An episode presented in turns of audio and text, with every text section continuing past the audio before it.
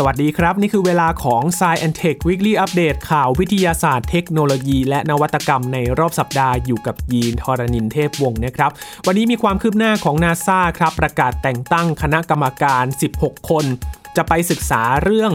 UFO นะครับจากหลักฐานที่เขาพบเป็นคลิปวิดีโอเนี่ยสิ่งที่ไม่สามารถระบุได้ จะมีการอธิบายด้วยหลักการวิทยาศาสตร์ได้อย่างไรบ้างครับ และความพยายามครับของกลุ่มนักวิชาการชาวออสเตรเลียเขาจะไปทดลองปลูกพืชบนดวงจันทร์ภายในปี 2025 นี้ครับ และการทดลองของสุนัขครับไปดูว่าน้องหมาเนี่ยเขามีพฤติกรรมอย่างไร และนักวิชาการเขาสรุปว่าน้องหมาเนี่ยรู้จักติเตียนเหมือนกันนะ แล้วก็ตัดสินใจเลือกเจ้านายเก่งไม่แพ้แมวเลยครับ ทั้งหมดนี้ติดตามได้ใน Science Tech Weekly Update สัปดาห์นี้ครับ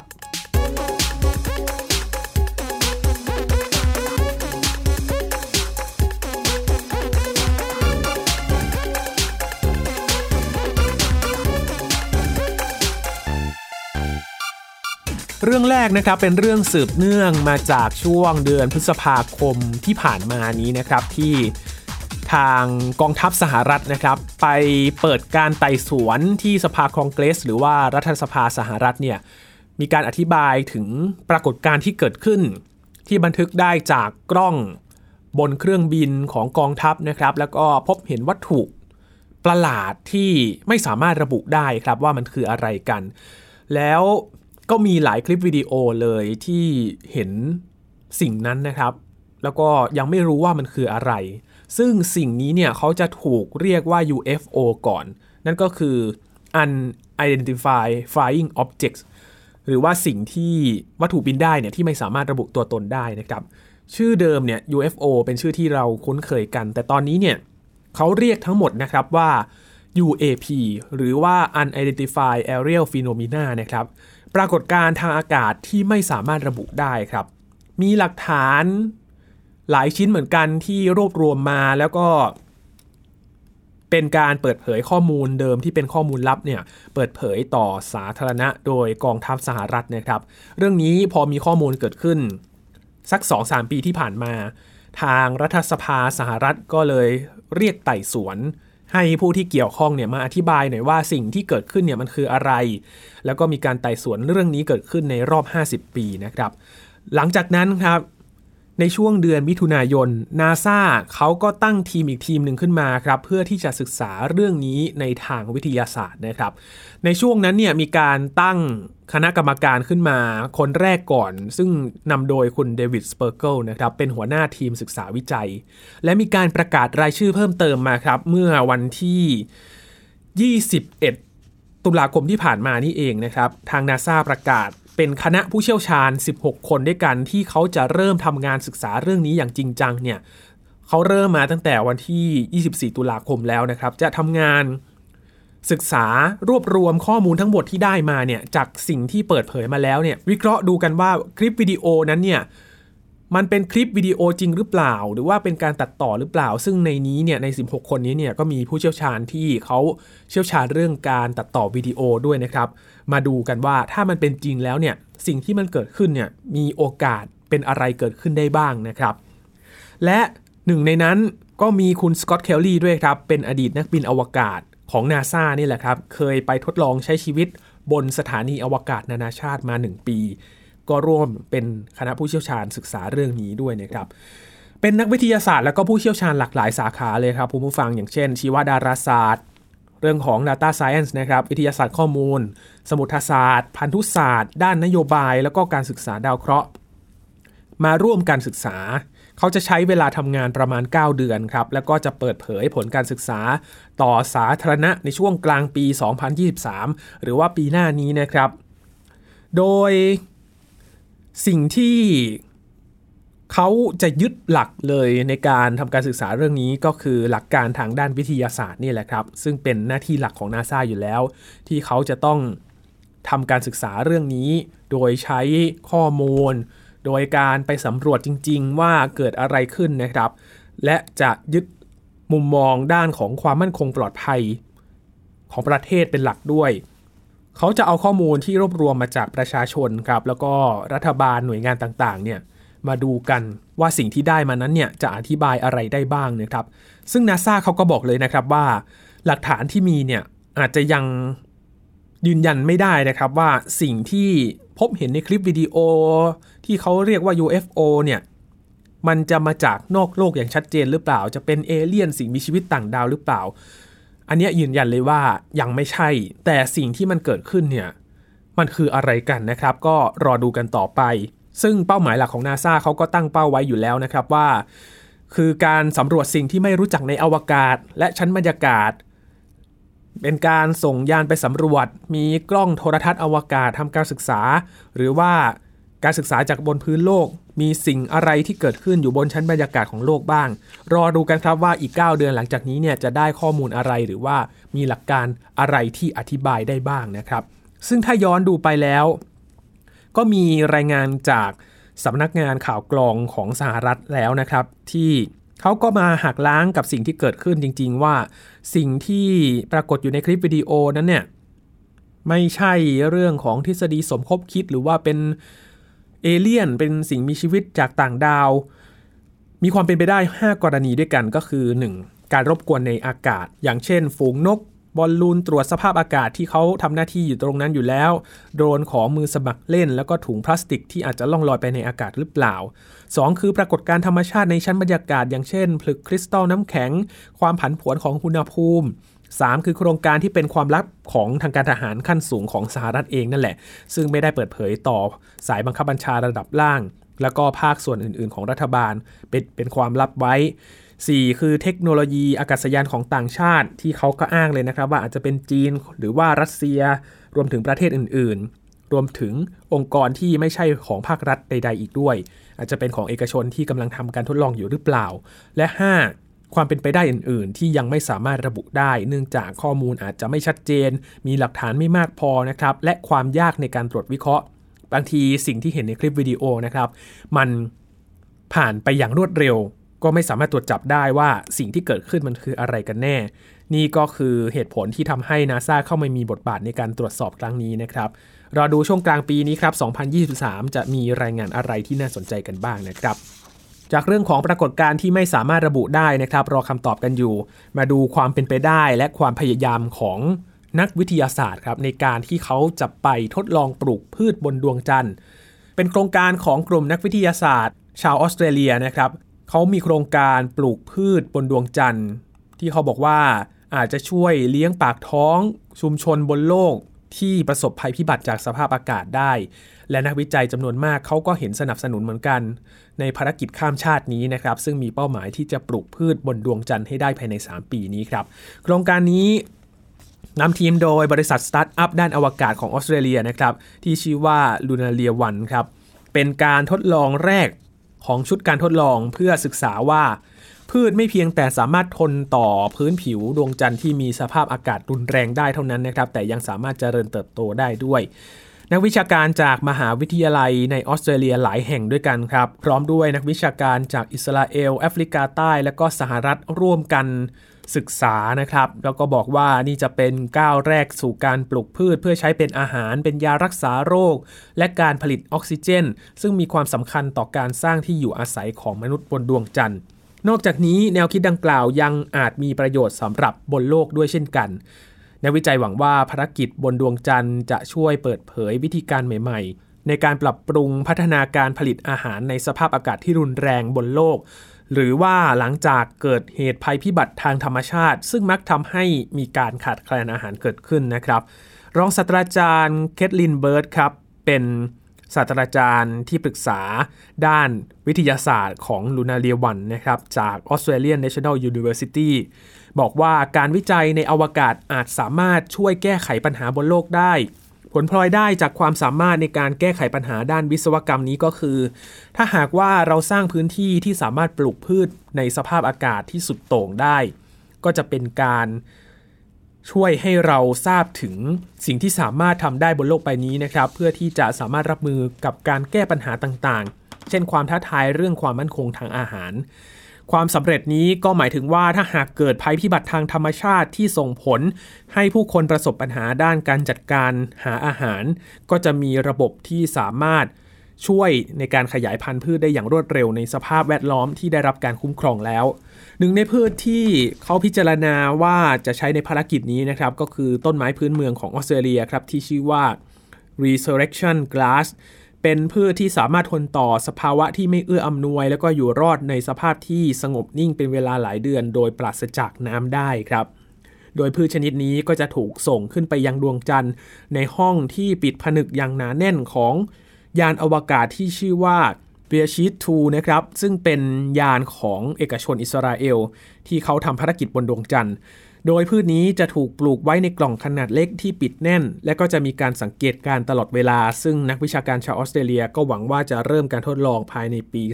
2025 นี้นะครับ ก็น่าจะเป็นช่วงเวลาคาบเกี่ยวกันของโครงการอาร์ทิมิส 3 นะครับ ถ้าไม่เกิดเหตุสุดวิสัยหรือว่าเลื่อนไปก่อนนะครับ ที่จะมีมนุษย์กลับไปเหยียบบนพื้นผิวดวงจันทร์อีกครั้ง ตอนนี้เนี่ยดวงจันทร์ถือว่าเป็นห้องทดลองใหญ่อีกแห่งหนึ่งเลยนะครับ ที่จะไปทดลอง ตั้งถิ่นฐานอยู่ที่นั่น และก็จะเป็นจุดจอดจุดพัก เป็นสถานีอีกแห่งหนึ่งในด้านอวกาศนะครับที่จะมียาน มีสถานีอวกาศไปอยู่ตรงนั้น เป็นจุดต่อไปที่จะส่งต่อไปอวกาศห้วงลึกในอนาคตด้วย เป้าหมายต่อไปก็คือดาวอังคารนะครับ ถ้ามีการตั้งถิ่นฐาน มีการทดลองที่ประสบความสำเร็จบนดวงจันทร์แล้ว ก็จะขยับต่อไปก็คือดาวอังคารนั่นเองครับ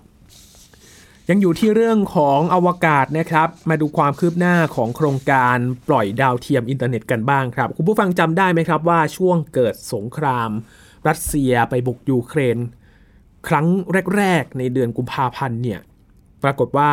กระทบต่อภารกิจอวกาศ การให้บริการด้านอวกาศของรัสเซีย นั่นก็คือการปล่อยดาวเทียมวันเว็บนั่นเอง ซึ่งเดิมเนี่ยเขาพึ่งพารัสเซียในการส่งดาวเทียม ขึ้นไปสู่ท้องฟ้านะครับ แต่คราวนี้เกิดการยกเลิกกลางคันเกิดขึ้น ดาวเทียมพร้อมปล่อยแล้วก็ต้องพับเก็บเอาชิ้นส่วนจรวดแล้วก็เอายานที่จะส่งดาวเทียมอินเทอร์เน็ตขึ้นไปเนี่ยกลับไป ตอนนี้ได้เวลาปล่อยจริง ๆ แล้วครับเขาย้ายการปล่อยไปที่อินเดียครับ รอบนี้ปล่อยดาวเทียมอินเทอร์เน็ตไป 36 ดวง ขึ้นสู่วงโคจรเมื่อวันอาทิตย์ที่ผ่านมานี้นะครับ หลังจากที่ล่าช้ามาหลายเดือนเหมือนกันนะครับ ตั้งแต่กุมภาพันธ์จากสงครามในยูเครน ซึ่งการปล่อยครั้งนี้อยู่ที่ตอนใต้ของอินเดียครับ เป็นการปล่อยดาวเทียมครั้งแรกของบริษัท OneWeb ผู้ให้บริการอินเทอร์เน็ตดาวเทียมที่มีสำนักงานใหญ่อยู่ที่อังกฤษนะครับ หลังจากที่ยกเลิกสัญญาการนำดาวเทียมขึ้นวงโคจรกับรัสเซีย เนื่องจากว่ารัสเซียไปบุกยูเครน แล้วก็มีการคว่ำบาตรกันเกิดขึ้นของชาติตะวันตกนะครับ ปัจจุบันOneWeb เนี่ยมีดาวเทียมอินเทอร์เน็ตอยู่ที่ 462 ดวงนะครับ คิดเป็นสัดส่วนกว่า 70%ของจำนวนดาวเทียมที่เพียงพอต่อการให้บริการอินเทอร์เน็ตบรอดแบนด์ทั่วโลกแล้ว ทางบริษัทเขาตั้งเป้าไว้ว่าจะส่งดาวเทียมขึ้นสู่วงโคจรให้ได้ 648 ดวงครับขณะที่การปล่อยดาวเทียมโดยจรวดของอินเดียเนี่ยถือว่าเป็นสิ่งสำคัญสำหรับอินเดียเลยนะครับ เพราะว่าถือว่าเป็นการเปิดตัวอย่างยิ่งใหญ่เลยสำหรับธุรกิจอวกาศ กับบริษัทเอกชนในอนาคต หลังจากนี้พอรัสเซียตัดโอกาสในการให้บริการของบริษัทอื่น ๆ ที่จะไปปล่อยในฐานปล่อยจรวดในความดูแลของรัสเซียแล้วเนี่ยอินเดียถือว่าเป็นตลาดที่น่าสนใจนะครับที่บริษัทอื่นๆ จะมาใช้บริการฐานปล่อยที่นี่ในการส่งเทคโนโลยีอวกาศขึ้นไป ทั้งดาวเทียมหรือว่ายานสำรวจต่างๆ ในอนาคตด้วยนะครับ ตอนนี้ความสนใจน่าจะไปอยู่ที่อินเดียแล้วนะครับ เพราะว่าพัฒนาการด้านอวกาศของอินเดียก็ไม่น้อยหน้าเหมือนกัน มีการส่งยานไปสำรวจไปดวงจันทร์แล้วนะครับ หรือว่าโครงการอื่น ๆ ที่ประสบความสำเร็จมาแล้ว ถือว่ามีประสบการณ์ระดับหนึ่งแล้วครับ มาดูการทดลองของสุนัขกกันบ้างครับคุณผู้ฟังครับ ใครมีน้องหมาเป็นเพื่อนคู่ใจใช้ชีวิตอยู่ด้วยกันกันบ้างนะครับ มาดูการทดลองนี้แล้วไปทดลองกันนะครับว่า เป็นจริงแบบนั้นหรือไม่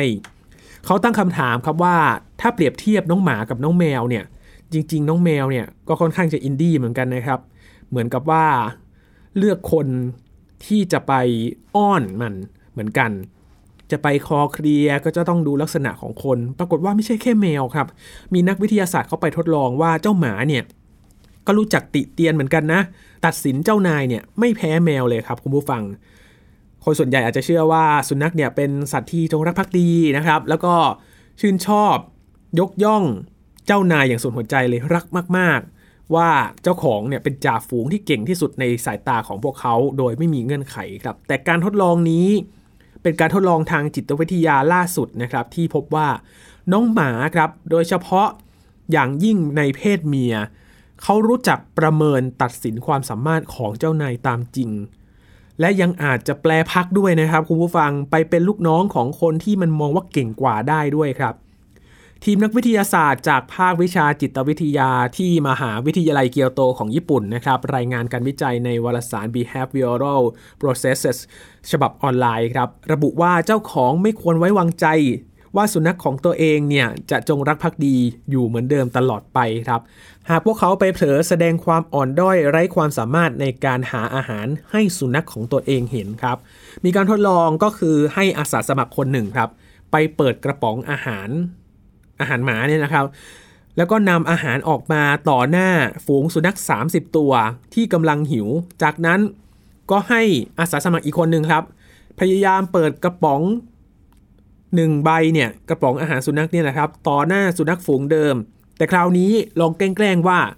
เปิดกระป๋องไม่ได้ และไม่สามารถนำอาหารมาให้กินได้ครับ ต่อมาการทดลองอีกชุดหนึ่งเขาทดลองให้อาสาสมัครสองคนช่วยกันเปิดกระป๋อง อาหารสุนัขพร้อมกัน ครั้งแรก ให้เปิดสำเร็จแล้วก็นำอาหารมาให้สุนัขกกินได้ แล้วก็อีกรอบหนึ่งลองทดลองอีกครั้งหนึ่งสิว่าเปิดกระป๋องออกมา แต่พบกับความว่างเปล่าไม่มีอาหารให้สุนัขกกินเลยครับ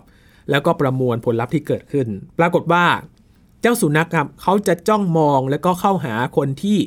เปิดกระป๋องสำเร็จตั้งแต่ครั้งแรกมากกว่า โดยเฉพาะอย่างยิ่งสุนัขตัวเมียครับ มันจะแสดงพฤติกรรมประเมินความสามารถของมนุษย์ออกมาอย่างชัดเจนมากๆเลย ส่วนกรณีอาสาสมัครที่ช่วยกันเปิดกระป๋องที่ว่างเปล่าไร้อาหารนั้น น้องหมามันกลับไม่แสดงความสนใจต่อใครเป็นพิเศษเลยครับทีมวิจัยเลยสรุปว่าพฤติกรรมของสุนัขที่เกิดขึ้นนี้นะครับ บ่งชี้ว่าพวกมันรู้จักประเมินแยกแยะระดับความสามารถในตัวของมนุษย์ ซึ่งจะส่งผลต่อการเลือกเข้าหาคนใดคนหนึ่งมากเป็นพิเศษครับ โดยเฉพาะอย่างยิ่งในกรณีสุนัขตัวเมีย และสุนัขยังมีพฤติกรรมประเมินตัดสินความสามารถของมนุษย์เฉพาะในกรณีที่พวกมันมีโอกาสได้กินอาหารเท่านั้นครับ ซึ่งก็หมายความว่าเจ้าหมาเนี่ยมันจะคิดไตรตรองเช่นนี้ เฉพาะในกรณีที่มันมีผลประโยชน์เข้ามาเกี่ยวข้องเท่านั้นนะครับแหมต้องมีของมาแลกเปลี่ยนนะครับ ใครที่คุ้นเคยกับสุนัขของตัวเองเป็นอย่างดีนะครับ หรือว่ารู้จักคุ้นเคยกับสุนัขของคนใดคนหนึ่งก็ได้ แล้วเอาอาหารไปล่อมัน ปรากฏว่า พอเอาอาหารมาให้ติดใจนะครับ มาคอเคลียร์มาออดอ้อนนะครับ ขออาหารอยู่ตลอดเวลา นี่ก็ถือว่าเป็นพฤติกรรมที่น่าสนใจ และน่าจะสอดคล้องกับผลการทดลองนี้เลยนะครับ ที่ดูว่าเอ๊ะคนที่มีความแข็งแกร่ง หรือว่าคนที่เขามีของมาแลกเปลี่ยนให้พวกมันเนี่ยมันจะเรียกว่าจงรักภักดี แสดงความชื่นชมไปออดไปอ้อนกัน นับตั้งแต่ครั้งแรกที่เห็นเลยนะครับ ปิดท้ายวันนี้ครับ พาไปดูผลการศึกษา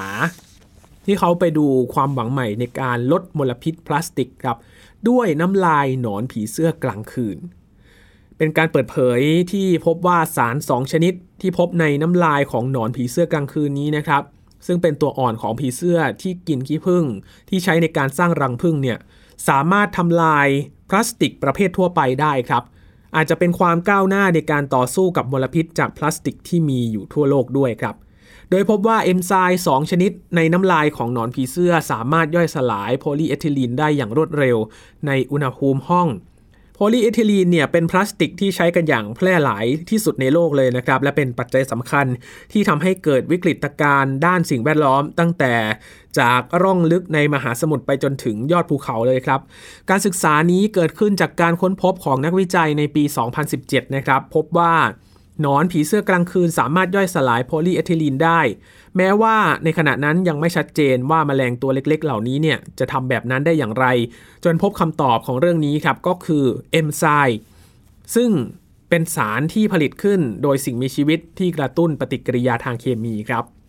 โดยในการย่อยสลายพลาสติกนั้นนะครับ ออกซิเจนจะต้องซึมผ่านเข้าไปในโพลิเมอร์ หรือว่าโมเลกุลของพลาสติก ในขั้นตอนเริ่มต้นที่สำคัญที่เรียกว่าออกซิเดชันหรือว่าปฏิกิริยาเคมีที่เกิดจากการรวมตัวกันของออกซิเจน กับสารอื่น นักวิจัยเขาพบว่าเอนไซม์สามารถทำให้เกิดขั้นตอนนี้ภายในเวลาไม่กี่ชั่วโมง โดยไม่จำเป็นต้องมีการเตรียมการล่วงหน้า อย่างเช่น การใช้ความร้อนหรือการฉายรังสีเลย คุณ Federica Bertocchini ครับ เป็นนักชีววิทยาระดับโมเลกุล จากสภาวิจัยแห่งชาติ Spanish National Research Council หรือว่า CSIC บอกว่าเรื่องนี้คือการเปลี่ยนแปลงกระบวนทัศน์ของการย่อยสลายทางชีวภาพของพลาสติกเลยครับ ทั้งนี้พลาสติกทำจากโพลิเมอร์ที่ออกแบบมาให้แตกหักยาก แล้วก็มีสารเติมแต่งที่เพิ่มความทนทานเข้าไปอีก ซึ่งหมายความว่าพลาสติกจะคงทนสภาพเดิมแบบนี้ได้นานหลายปีเลย หลายสิบปีหรือว่าหลายศตวรรษเป็นร้อยปีเลยทีเดียวนะครับ คุณสมบัตินี้ทำให้พลาสติกเป็นวัสดุที่มีประโยชน์ แล้วก็มีเอกลักษณ์เฉพาะตัวเช่นกันทำให้มันกำลังสร้างปัญหาที่สำคัญที่สุดอย่างหนึ่งในศตวรรษนี้เลยครับ พลาสติก จะคงอยู่ในสิ่งแวดล้อมเป็นเวลานานในที่สุดก็แตกตัวเป็นอนุภาคเล็ก ๆ ซึ่งกลายเป็นที่มาของอนุภาคพลาสติกขนาดเล็ก แล้วก็นาโน อนุภาคพลาสติกเหล่านี้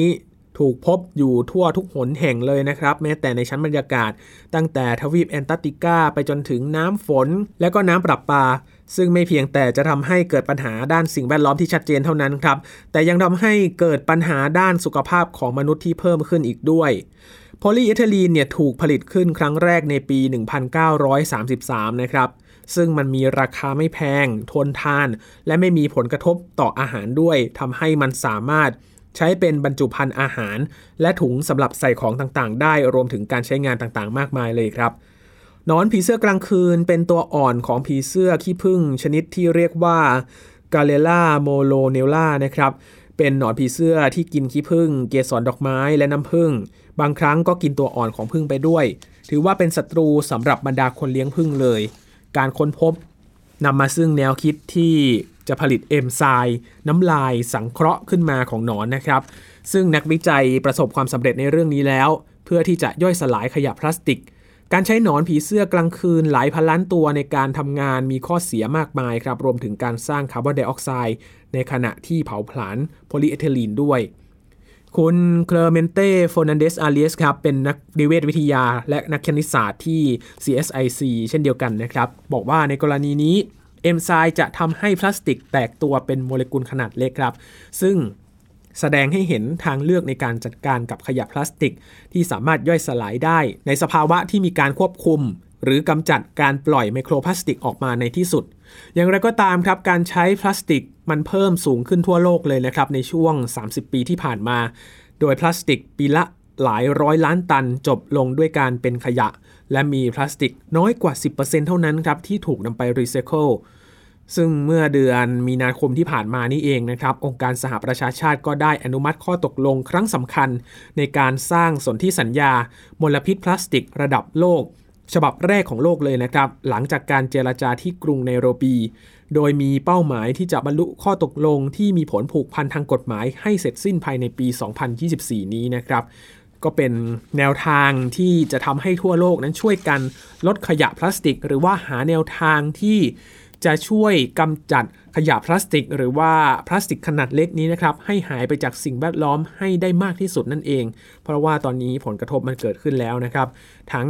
การพบไมโครพลาสติกในสัตว์ทะเล หรือว่าแม้แต่บนยอดเขาเอเวอเรสต์เอง ก็ไปพบไมโครพลาสติกที่นั่นด้วยนะครับ ปรากฏว่ากระจายไปทั่วโลกแล้ว เรื่องนี้สำคัญมาก ๆ เลยนะครับ เพราะว่ามันส่งผลต่อสุขภาพของมนุษย์ อย่างเห็นได้ชัดเลยครับ ทั้งหมดนี้คือข่าวที่เรานำมาฝากกันใน Science Tech Weekly Update สัปดาห์นี้นะครับ คุณผู้ฟังติดตามรายการของเรากันได้ที่ www.thaipbspodcast.com ครับ รวมถึงพอดแคสต์ช่องทางต่างๆ ที่คุณกำลังรับฟังเราอยู่นะครับ อัปเดตเรื่องวิทยาศาสตร์เทคโนโลยี และนวัตกรรมกับเราได้ที่นี่ทุกที่ทุกเวลากับไทย PBS Podcast ครับ ช่วงนี้ยีนทรณินเทพวงศ์ต้องลาไปแล้วครับ สวัสดีครับ